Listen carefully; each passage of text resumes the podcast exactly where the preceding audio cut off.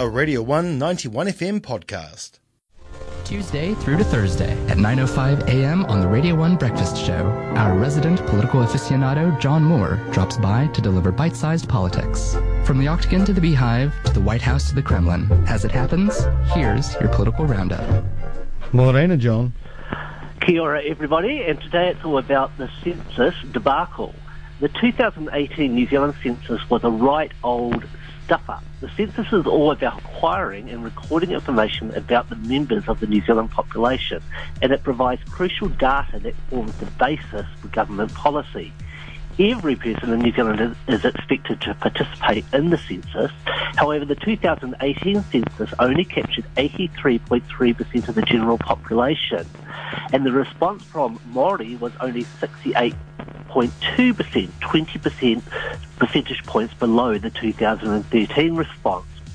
Statistics New Zealand boss Liz McPherson resigned on Tuesday after the release of a review into the census disaster. And of course, people are saying, why didn't she resign earlier? What led to Statistics New Zealand making such a big step up.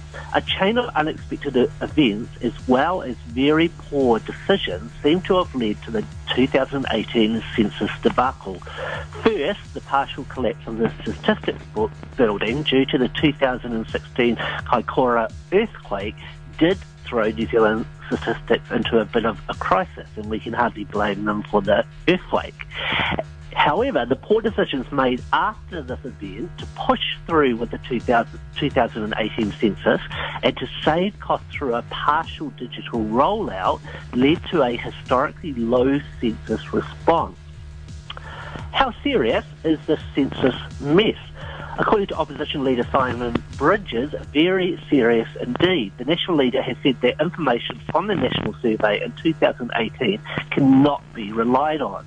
And Bridges is now putting forward the argument that the data from the census is not robust enough to help me draw electoral boundaries.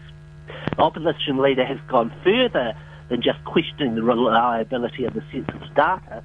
Bridges is now questioning the wider credibility of data being produced by Statistics New Zealand. He has questioned data coming from the Department on GDP, on immigration, and Bridges has said he now doesn't have a lot of confidence in statistics in New Zealand. Now, this has caused a lot of alarm by various talking heads around New Zealand. Various political commentators and government politicians have decried Bridges for questioning Statistics New Zealand and have said that he's scaremongering, playing at Trump style populism, and that he is being highly irresponsible. Statistics Minister James Shaw, political commentator Chris Trotter, and Otago law professor Andrew Geddis have all slammed Bridges for his supposed act of toxic populism. The argument against Bridges amounts to a criticism of the opposition leader for, be, for bringing into question a government department. Chris Trotter, for example, attacked Bridges for shaking the public's trust in public institutions and for pushing a fake news and alternative facts narrative. So that's clearly a reference to the Donald there. So is Bridges guilty as charged? Simon Bridges may well be putting on a Trump style populist performance with his general attack on New Zealand statistics and his questioning of the wider credibility of data being produced by Statistics New Zealand will for sure shape the public's trust in state institutions.